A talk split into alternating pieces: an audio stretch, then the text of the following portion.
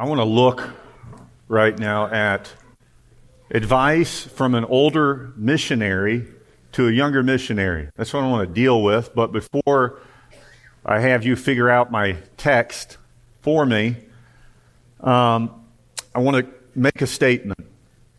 And before I read this quote, there's a quote I ran into yesterday, and I thought this is pretty pretty weighty and pretty encouraging for the local church. And so I wanted to share it with you all, uh, especially in view of the fact that I know at times in our own church, in the history of our church, there are some of you who feel that you, you kind of fall into a wrong condemnation that you're a second class Christian if you don't go to the mission field. I, mean, I can't count how many times I've heard that over the last 15 years. And I've always wanted to be very sympathetic towards anyone who feels that. Because is that a burden from the Lord, or I, as one of the shepherds, have I had anything to do with putting some wrong pressure on a member in the church? The reality is, by God's design, the majority of people in the local church are not designed by God to go forth globally to the mission field. And if you're not secure in that reality that God's designed you to be a part of the home base, if that's what God has designed you to be, you've got to get to the point to be able to trust God with that, and it's okay because that's how God has made you. That is a vital point. If you don't get to that point, you're basically accusing the God of, uh, God of being a bad designer. And your real problem is ultimately with the Lord. And so I immensely appreciate Adoniram Judson. Who knows who Adoniram Judson is? Yeah, well used of God missionary, right? And I saw this just the other day, and I thought, wow, this is just so encouraging. He, he's making a point near the end of his life to affirm something is true for those who end up staying, right? Who don't end up actually going. And he, this is in his last public appearance in America in 1846. He was at a mission prayer gathering. And I guess, you know, they didn't have speaker systems, so he prepared a statement for another guy to read it because his voice couldn't, couldn't do that. And listen to what he says. Some would say, How can I, unqualified and encumbered as I am, arise and go forth to all the world and proclaim the gospel? So that's kind of, people would ask that obviously they feel like I want to go. Judson says, please keep in mind that all great public undertakings are accomplished by a combination of various agencies. In commerce and in war, for instance, some individuals and groups are necessarily employed at home and some abroad, some at the headquarters and some on distant expeditions. But, however differently employed and in whatever places, they are all interested and all share the glory and the gain. So, in the missionary enterprise, the work to be accomplished is the universal preaching of the gospel and the conversion of the whole world to the Christian faith. And in order to this, some must go, and some must send and sustain them that go.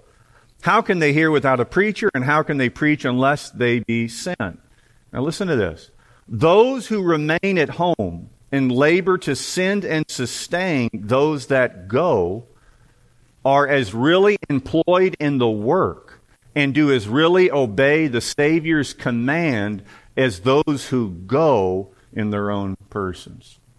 You hear that? Judson recognized that. I want you all to recognize that you are as much involved and employed in the command of going unto the nations if you're designed by your Father in heaven is to be here part of the home base, and you need to be trusting the Lord in that reality. Uh, you can truly obey the Savior's command of the Great Commission even here. And, and, and to use his illustration, it'd be a shame if, it, if a time in a war, if everyone felt the pressure that they all had to be on the front lines. What would happen in a battle if everyone thought they had to be on the front lines. We would have lost every war because you have to have the supply chain back at home. And many of you heard of the financial needs a month ago, right? I think we were 13,000 short or something in that month. Well, praise God, this past month we were a few thousand over what our commitments are, and the Lord provided. And that's, a, that's a big deal. And you know what? That's you all playing a part in the supply chain of sending forth the gospel. And as I was thinking about this, thinking, I've been thinking about missions a lot lately. A lot of it's just because the books I'm reading and the biographies. Uh, in different conversations with Clayton and others who have missions much on their mind. But how many missionaries did the church at Philippi ever send? How many is it recorded that the church ever actually sent? If you read the whole letter and you read everything you got, you, you don't come away with a sense that that church really sent many missionaries. But what did that church do that was absolutely them playing part in this Great Commission? Say again? Yeah, they, per, they were the supply chain, right? Philippians 4 15, Paul said, When I left Macedonia, no church entered into partnership with me in giving and receiving except you only. Even in Thessalonica, you sent me help for my needs once and again. And so, like, like Judson, Adoniram Judson, the Apostle Paul too, he saw this church as really employed in the work of the gospel, although their main part was the supply chain. And if that's God's design for you, is to be part of the supply chain, don't think that's in any way less spiritual than those who go. And my wife shared after the end of the women's time yesterday how Don even expressed that to all of the women. Just so thankful for you all support uh, that they can go forth and tell of the good news of Jesus Christ. So be thankful to God that we have the privileges of a church to both send and support laborers abroad. What a miraculous reality. All right. Well, now I wanted to just state that because I read that quote and I felt like it was impactful, and I wanted I want to encourage you, brethren, here in whatever way I can as one of your shepherds. Now, stating all of this matters to me because the topic I want to look at could it could almost make you feel like this isn't for you if I'm dealing with an older missionary giving advice to a younger missionary. Um, but I want to trust you'll see by the end of this that this is for all of us. So let me pray. Father, uh, Lord, we thank you for your immense goodness. Lord, we thank you for all that you've allowed us to do as a church to be, Lord, a part of this sustaining supply chain, Lord, both in sending personnel to the front lines and, Lord, at the same time, different ones laboring in the factory back here to send out equipment to those who are on the front lines in a, maybe in a greater place of suffering. But Lord, we're all suffering together, entering in in this great commission. Lord, help us, help us to send qualified people out there to the field. Uh, Lord, be with Clayton and, and Don and their family and Evan. Lord, the, these are those that are next up, that are going forth, Lord willing, to foreign soil. And Lord, help us do our part to sustain them and to be a support to them in every way that we can. And so, Lord, I just ask that you would bless this time right now as we look at your word. In Jesus' name, amen. All right, well, I want you all to find my passage for me.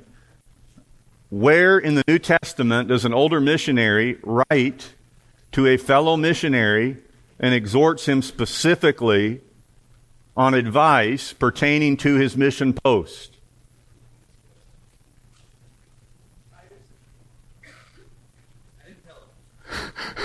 okay, why do you say Titus?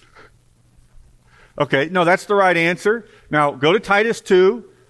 Look, I had the book of Titus memorized as a young Christian, and I didn't even know, I didn't even look at a pronoun in the right way, and I missed this. I missed this for years from the book of Titus. Maybe you haven't, but that, that, I had it memorized, and I still, I mean, it shows you can memorize something and not even get it. Um, and if you, if you don't know, in the whole book of Titus, verse 5 of chapter 1, Paul is speaking to Titus. He left him at Crete to put what remained into order, and Titus is one of Paul's assistants, uh, an apostolic representative uh, on the mission team. Titus is not a pastor.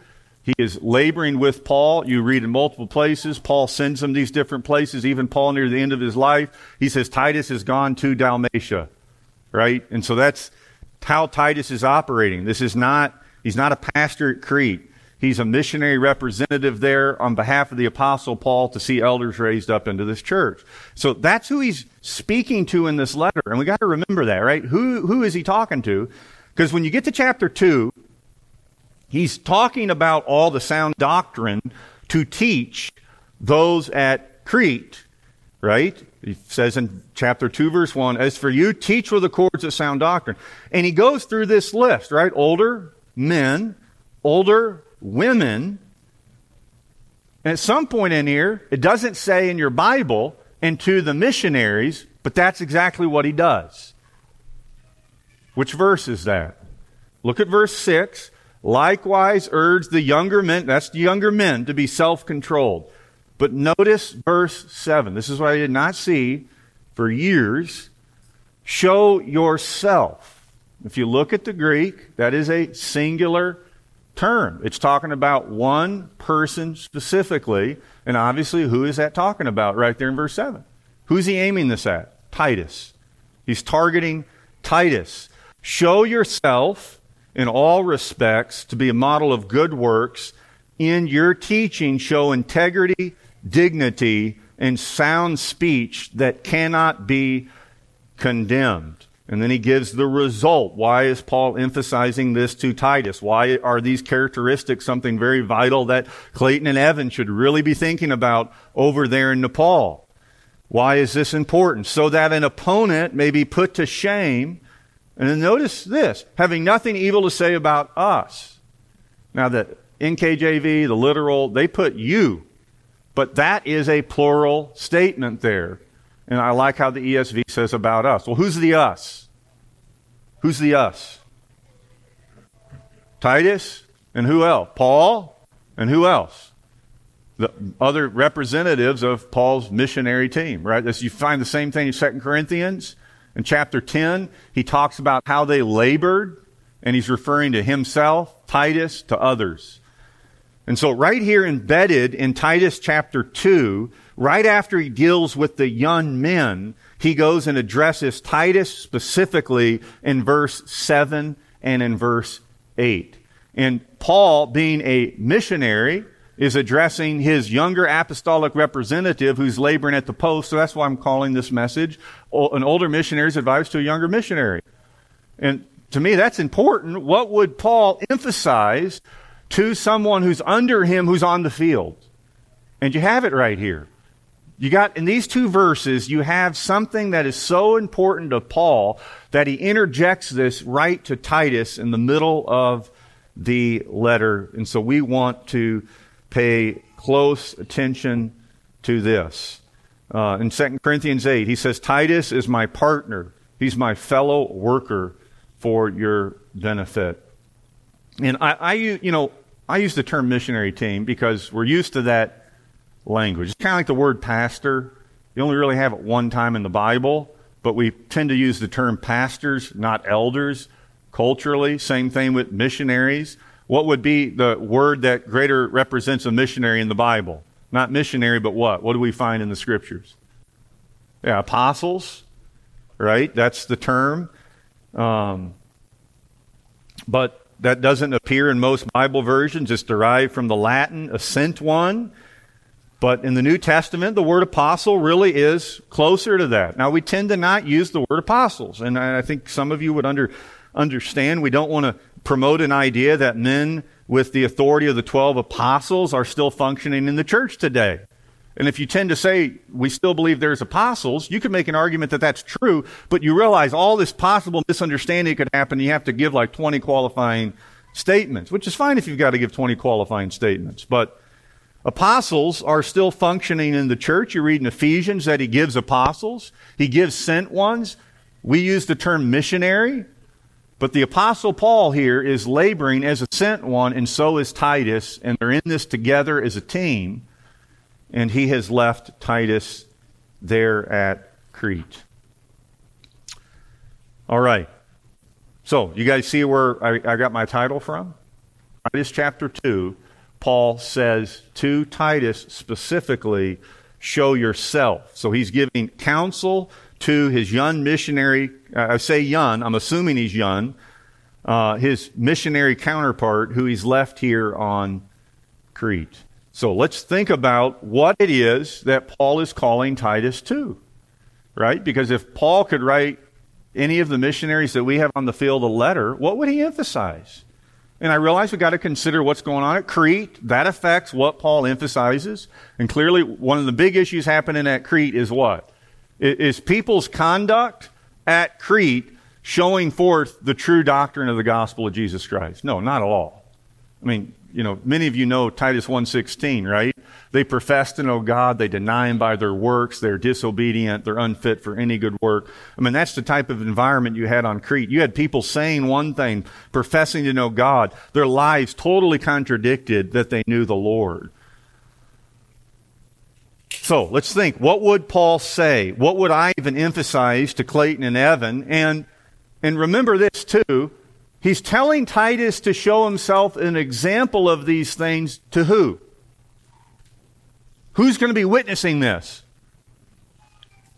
The church. The church, right? The people. That's you and me. So what's the implication there? The very conduct that the missionary is representing to the congregation, he's seeking to raise elders up, who also is going to go copy that conduct? The church, right? So this showing yourselves these things is not just for it's not just for those who are sent, it's for all of us. This is something all of us should ask and say in my life. Um, can I, or verse 7 and 8, uh, is, this, is this true of me in, in some way? And so let's think about what is actually being stated right here in these verses. First, I want to think verse 8, where he says the result that he is seeking to bring about. Right? If you see it, verse 8, sound speech that cannot be condemned. So he mentions these aspects of conduct, and then what's the result he's after? That an opponent may be put to shame, having nothing evil to say about us. By Paul saying us, what's he doing there? What's he saying to Titus? Titus, how you conduct yourself, it's interconnected with how people view me, the apostle. It, that's, that's an incredible thought. Paul puts the pressure on Titus that how you behave, it doesn't just affect your own reputation, it actually affects me as well. That's one thing to consider in all of this. Our, our relationships are interconnected. If I go do some grievous thing as one of your shepherds, guess what? That has an effect on you all.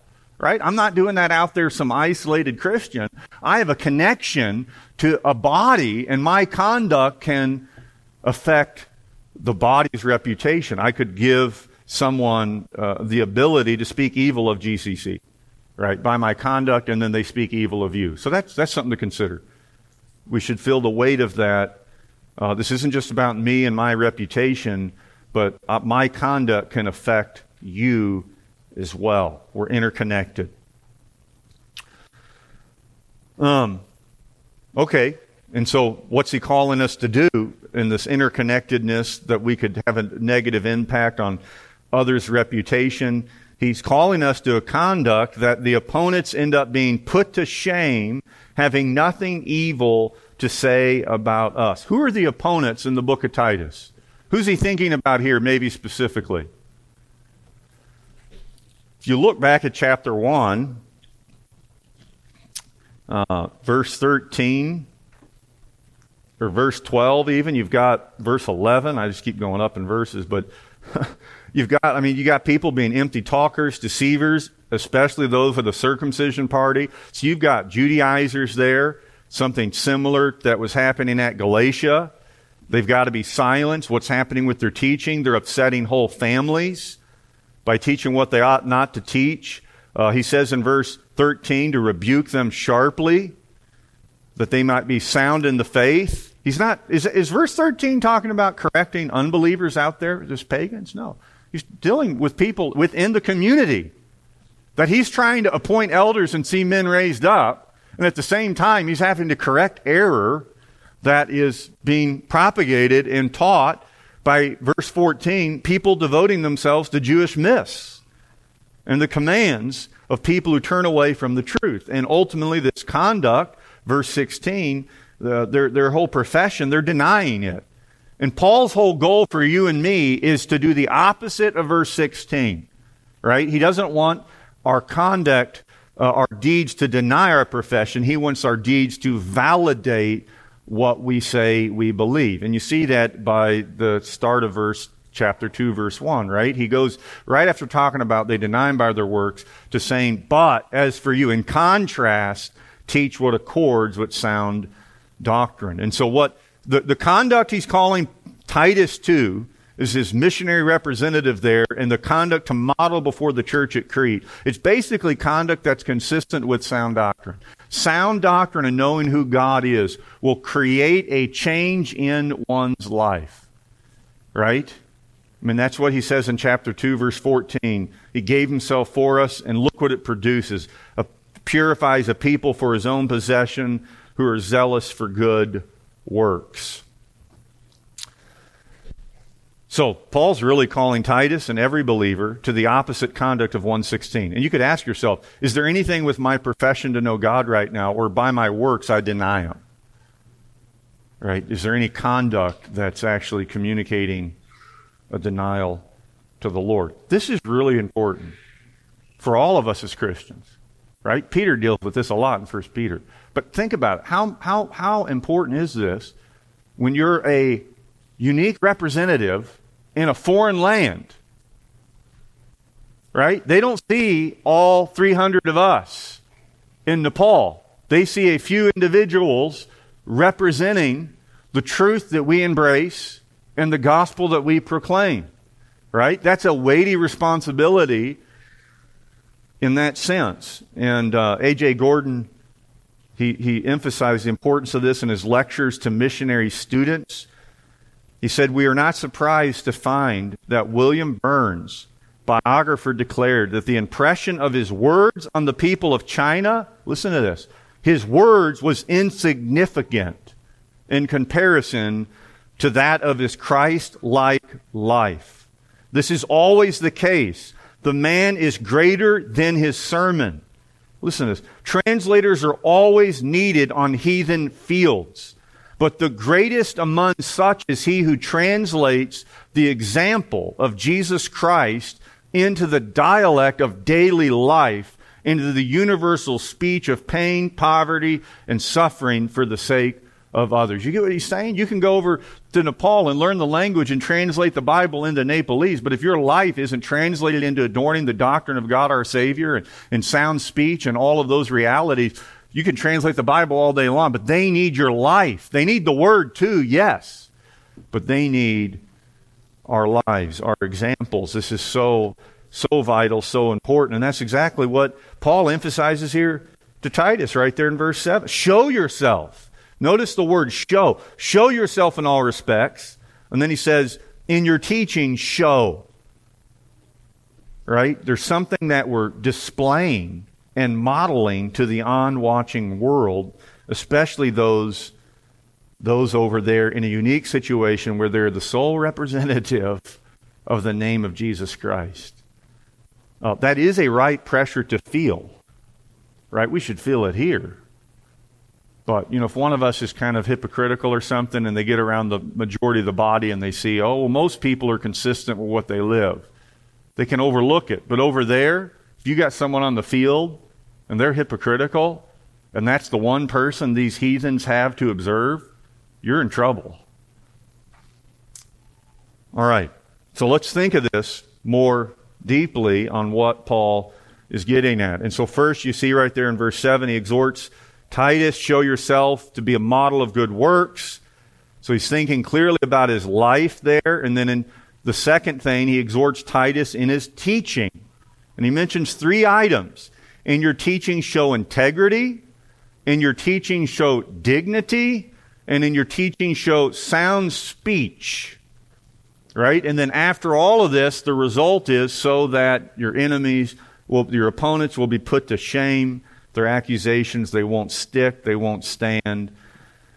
Uh, that's what Paul's really seeking after. And this, the NET actually renders it uh, you conduct yourself in this way, and no one will have any reason to criticize you.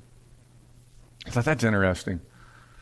You know, we think about criticism, right? We get criticized, and Paul's in a way saying, live in such a way where they don't have a way to criticize you. It almost feels like, Paul, that's an impossible expectation. I mean, you really expect that? That they might not be able to condemn me? I mean, apparently, Paul doesn't like add all these qualifying statements and say this is some impossible thing. He's actually painting a picture that Titus could conduct himself in such a way where his opponents can't say anything. Their, their mouths are shut and they go away ashamed based on the conduct and the doctrine of this man. Um, so rather than think this is impossible, we should say, Lord, help it be a reality. And this is very common. Uh, where, where, are some other places that the Bible, I, I mentioned one, 1 Peter 3, when you're slandered, those who revile your good behavior may be put to shame. All right, if you, you thought of that much, your conduct should make people embarrassed and ashamed. Elijah's conduct on Mount Carmel, did that make all those prophets feel pretty ashamed? Yeah, we want to live in such a way. Uh, that's not a negative thing. Uh, you could say here what Paul's calling Titus to. It's very similar to 1 Timothy 4:16 that Don Curran just looked at months ago. Keep a close watch on yourself, right? Character, and on your teaching. Persist in this, and by so doing, you will save both yourself and who? Your hearers. You see, same idea here at Titus right? Your conduct, Titus, is going to affect the hearers. If you don't model these good works, if you don't model the sound speech, it's going to have a negative effect, not just on you, but on your hearers. Same idea in 1 Timothy 4. Right? We see the same idea again in, in Matthew 23. Uh, just Jesus scathingly rebuking the Jewish people, the leaders, the Pharisees. He says, Do and observe what they tell you, but not the works that they do. For they preach, but they do not practice. Right? You could kind of summarize Paul saying to Titus, preach and practice. Right? Do both. And, and, and I think, you know, we hear that and we think, well, yeah, of course, we all know that. Brethren, who cares if we all know we need to practice what we preach? We, of course, we know that. But I wonder if we don't recognize the areas we fall short of doing that and we kind of pat ourselves on the back thinking we're doing that better than we are. And so may the Lord help us to see inconsistencies in our lives, that we would preach and practice, have both realities. Um, and, and another thing here, what's Paul seeking after here? If you look, verse 7 does come on the heels of him telling Titus to urge the younger men to be sober minded, to be self controlled. And so I don't think it's an accident that right after calling him calling Titus to urge the younger men to be self controlled, he then looks at Titus and says, model. Live a model life of good works. It's almost like he's saying, Titus is your example, even in this area of self control. If you're going to urge the young guys, you guys need to be more sober minded. Do they look at your life and say, wow, he's really sober minded? I'm going to imitate him. Right? I mean, the young people in this church are going to be affected for the positive or the negative based on older people's conduct. We should feel the weight of that reality as Christians. Um, well, another thing here, thinking about what Paul is calling him to and what he's hoping to produce, uh, it, it makes you ask the question do I recognize how much one real error might give the enemy such an advantage? Right? Apparently, Paul's communicating to Titus one error in your, your doctrine, right, because he deals with doctrine, or in your character, it can really give the enemy some ammunition. I mean, you're basically taking the clip off of his gun and you're throwing in some bullets by compromising in that doctrine, compromising in, in, in your life in a certain way. And so we want to recognize that one real error can really give the enemy ammunition. That's why we want to have in all of our errors, whatever errors we have, we want to manifest the greatest humility we could possibly have and acknowledge where we, where we blew it, where we missed it, right? That the, those people will see the Christ like humility in us, even in the midst of our error, whatever that error was. Um, especially when you've got some of these opponents are the ones within the church. Uh, they're, they're the ones professing. This isn't just enemies from the outside. And so Paul's saying, Titus, Titus, you, by your conduct, you can actually take the spread of malicious gossip or formal charges and you can cause it to be miscarried, where it's, it's giving birth and then bam, it dies. It stops. It doesn't get carried on. Why? Because your conduct is beyond reproach. You're modeling a consistent character and living out what you are preaching. Um, and then they get put to shame. And what does he mean when he's looking at this result, having uh, opponent maybe put to shame? What, what do you think that shame means? You can, it could mean two things, and it might mean both of them. They're, they're ashamed in number one, he says they have nothing to say, right? So their mouths are shut. But what could that shame lead to in their life? That I don't think it's outside of the possibility of being on his mind because these people, some of these people are opponents within the church. So what's his hope? They'd be ashamed and then do what? Acknowledge their fault and repent of that error. And you find that with the church disciplining people who do not work, right? To the Thessalonians. He says, put them out, and he says that they might what? That they might be ashamed. And so you find the Bible talks about a right shame that produces a godly grief that produces a godly repentance.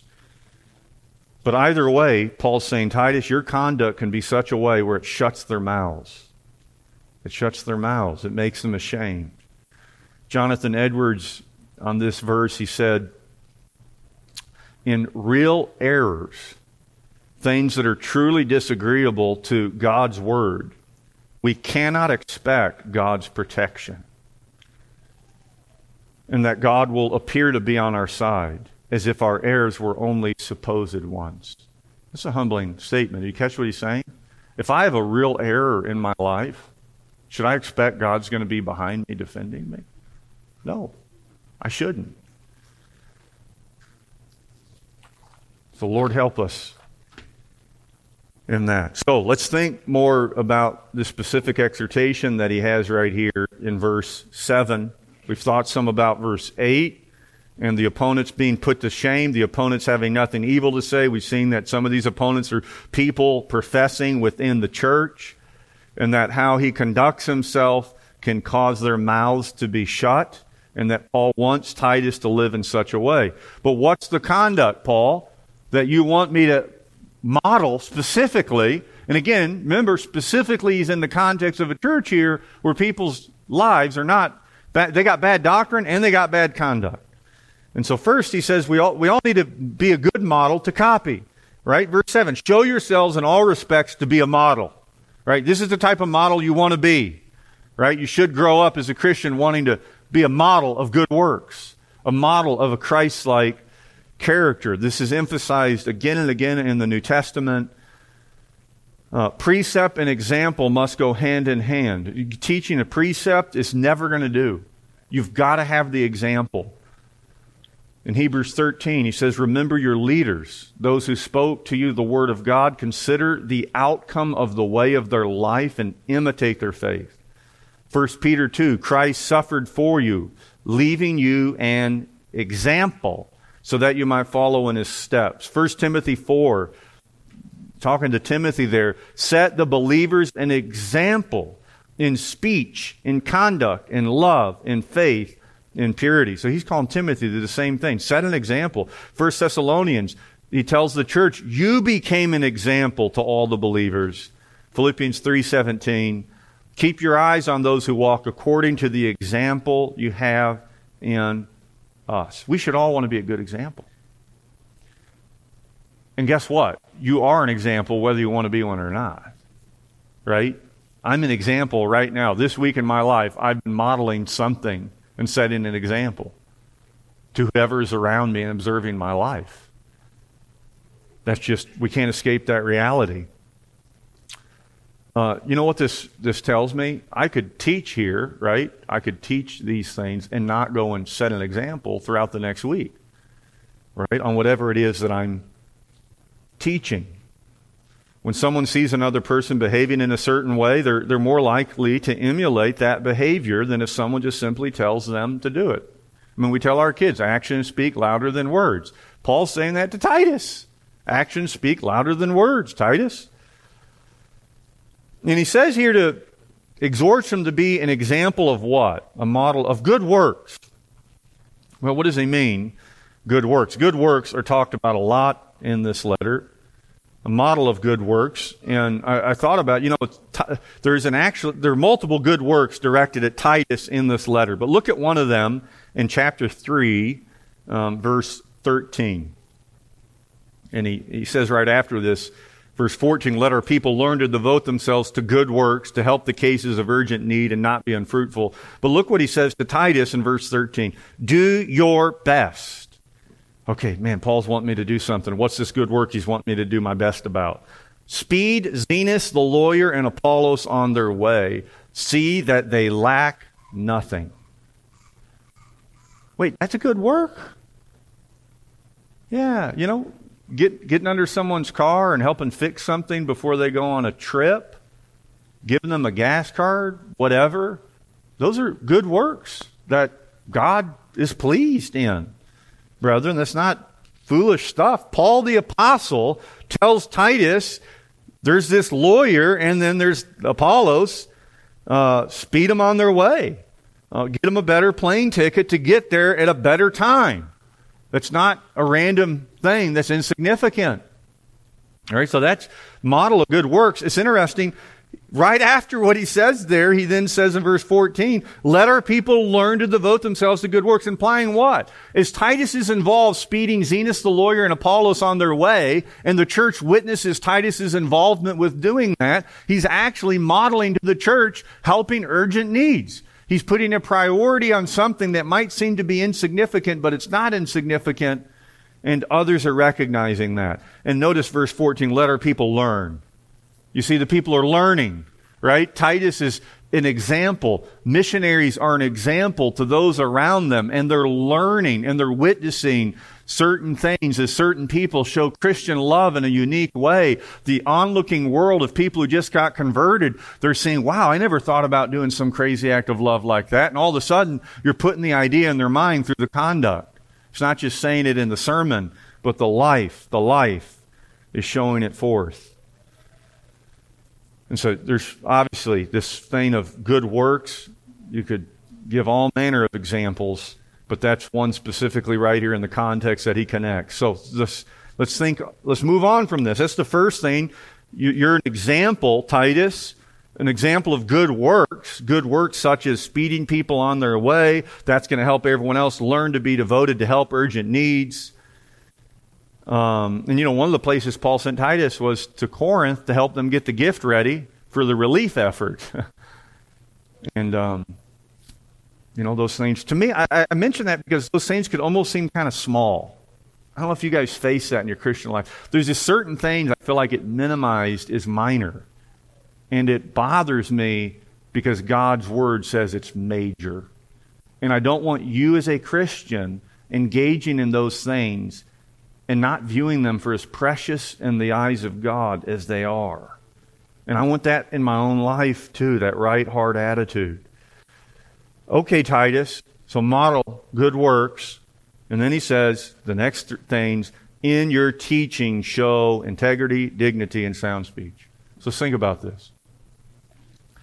In your teaching, show integrity, dignity, and sound speech so that you can't be condemned. All right, what out of those three phrases do all of them deal with the content of a sermon? The content, the matter. Or do some deal with the manner of his speaking, of his even delivery of a sermon? Right? He's hitting on both things here. And there's, there, is, there is debate over what term refers to uh, the manner and the matter, meaning the doctrine, um, but both are being emphasized here. And so, is it is integrity? If integrity is dealing with the matter, the content, then what's the sound speech emphasizing? So many would take the sound speech as talking about doctrinal purity. He's saying, have pure doctrine. Have soundness in what you're saying. Don't contradict the Word of God. Don't misrepresent God. Don't give an unbalanced view of the Lord. Rebuke them sharply, right? That sound speech um, needs to happen. And then many would say integrity is really referring to his activities as a teacher. right? His life, his character there as a teacher.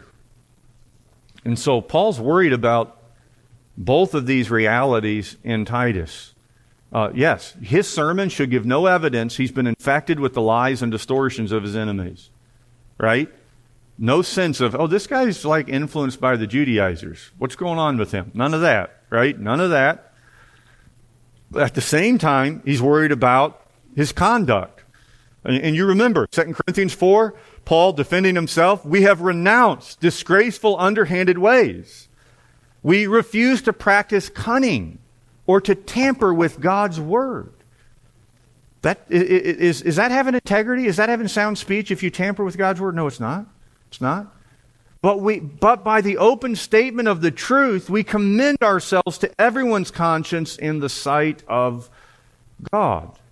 And so I might have doctrinal purity in what's being shared, but what if during the week I'm out there with a foul mouth?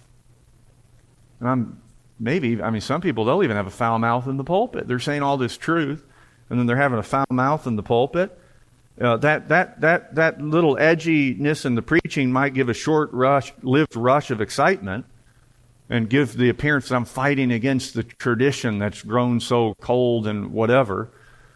But you know what? It's, it's soon going to produce corruptness in the body. I mean, we've seen that from that one church in Seattle years ago. You have a lot of truth, you might have some sound doctrine, but you don't have integrity. You have corruptness. And what happened? The whole thing, that whole megachurch deteriorated. It doesn't last. And, in, and the living testimony of it is a negative testimony. So a preacher can truthfully speak what is true and yet be an error in his manner. And so the content matters. I would say that's the sound speech right? It's the doctrine. You, you can't condemn it. It's, it's, you can't criticize it. It's faithful to the Word of God, but also you need the attitude, Titus. You need to show integrity and dignity. It's not just the pure content, but the method of your life, of your speech.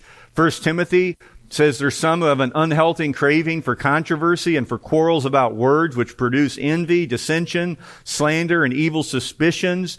That is not sound speech, right? He's given an example of the opposite of sound speech right there. What's dignity? That's an elder qualification, right? And here he's saying this to Titus. What does it mean to be dignified? Dignified. that refers not to the matter, but the manner of his life. Paul's concern is not just the content of the teacher, but the delivery of the message himself. Uh, it, it, dignity, it's this, it's this characteristic of reverence, of respect, of gravity, of majesty. There's something set apart. Uh, I was talking to a brother recently about something in another, another far off place, and and how there was a situation where something sobering was being dealt with and it kind of became a laughing matter. And it just made me feel like you're not being dignified. This isn't, this isn't, there's a right place for humor and laughter, and then there's also the place where it enters in and it cuts, cuts whatever it is that's weighty that God is trying to communicate. Uh, in 1 Timothy 2, lead a peaceful, quiet life, godly and dignified in every way. I mean, that, it denotes there a decent and becoming behavior which commands the respect of others. Right? This gravity, it's the attitude of men who take serious, though by no means a gloomy view of life, but they take it serious. There's a sense of seriousness. Titus has to represent these things to the church there because this is really a serious matter.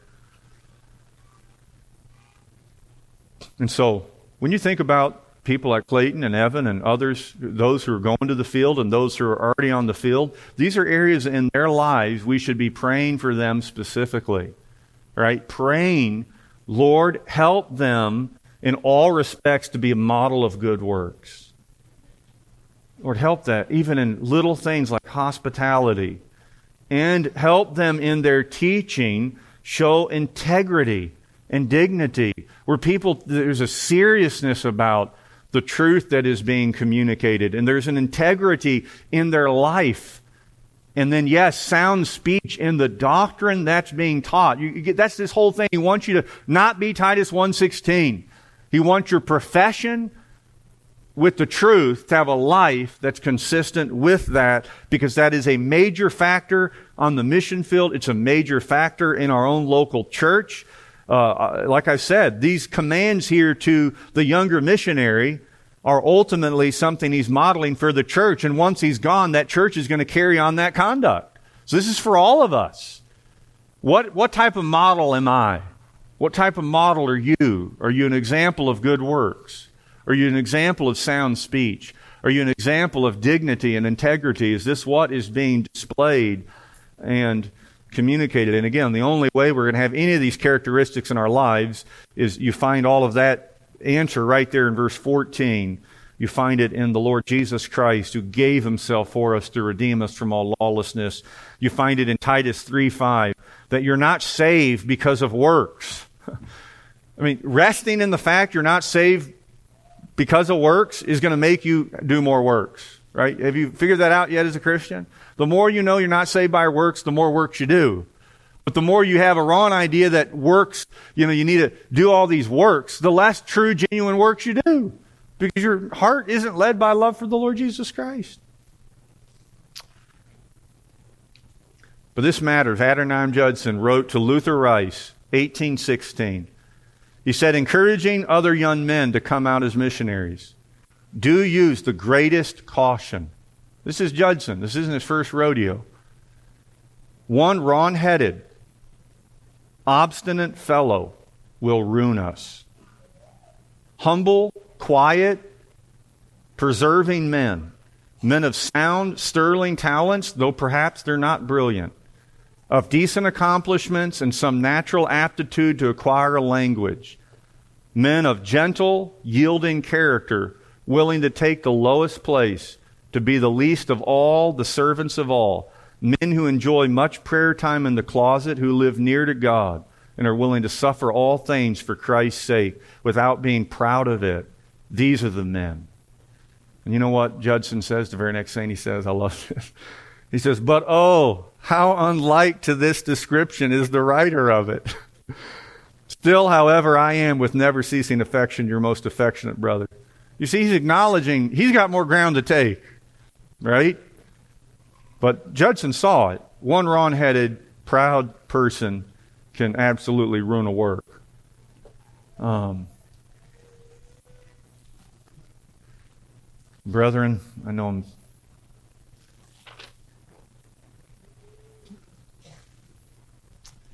Ansgar, a missionary to the Scandinavians in the ninth century, he was asked by his heathens, the heathens, whether he could perform miracles. You know how he responded? With very good wisdom. He said, If God were indeed to grant the power to me, what miracle do you think he'd ask for? If God were indeed to grant, this is, I mean, the nine, uh, you know, nine hundreds. If God were to indeed grant the power to me, then I would ask that I might exhibit the miracle of a holy life. The evidential character of such a miracle is perhaps even greater than those performed on an external nature, for it touches the heart by its brotherly appeal instead of staggering the intellect by its supernatural mystery. And you know what? You know what verse backs up that assertion? Matthew 7. On that day, many will say to me, Lord, Lord, did we not cast out demons in your name, do many mighty miracles in your name? And then I will declare to them, I never knew you. Depart from me, you worker of lawlessness. They had miracles, but they didn't have character that backed up the doctrine that they proclaimed. And so he's right. That's the miracle. That's the miracle for you guys. That's the miracle for all of us to pray for. Lord, help me live a consistent, holy life with integrity, dignity, and sound speech, being a model of good works and the love of Jesus Christ. That right there will have a massive, massive impact Gordon goes on to say it's only the Spirit of the Lord within us that can reproduce the image of God set before us. Being like Christ is the most powerful of all sermons for influencing the heathen. An intelligent and respected Hindu, in addressing a company of students not long ago in Calcutta, India, said, What India needs for her regeneration is not simply sermons and addresses and Bible texts, but they need the presentation of a truly Christian life, the gentleness and the meekness and the forgiveness such as Christ exhibited in his life and death. A Brahmin said to a missionary, We are finding you out. You are not as good as your book. If you were as good as your book, you would conquer India for Christ in five years. You know, this matters. And, and many of you have heard some of that series, Missions is War. And um, our, our, uh, the one missionary in that, he mentioned getting to China and just wanting, his whole idea was just going to go preach, preach hard, preach tough doctrine. And one day they're out on the street and a lady is being trampled by the Chinese people, and his wife wanted to get out of the car to help her. And he basically said, We don't have time for that compassion. And he locked the door and didn't even let his wife leave the car. It sounds absurd that he did that, but his, his mind was so gripped with all the preaching of sound doctrine, is missing the compassion, the gentleness, and the character of Jesus Christ. And you know what happened as time went on? His wife started taking in children, and that gave an open door for the gospel. That gave ears to now hear the doctrine that he was going to proclaim. And so, you know, I'm, I'm grateful, brethren, for those that we have the great honor and privilege to support. I'm grateful that we've got a good base here who's seeking to be a supply chain to those who are out dangling over wells and dangerous lands and those who are going to go forth in a very short time. I'm thankful that Clayton and Evan are not obstinate and proud, and they've been models of good works here. No, not perfectly, but they're excelling in that. And May the Lord all the more help them excel. Let's pray.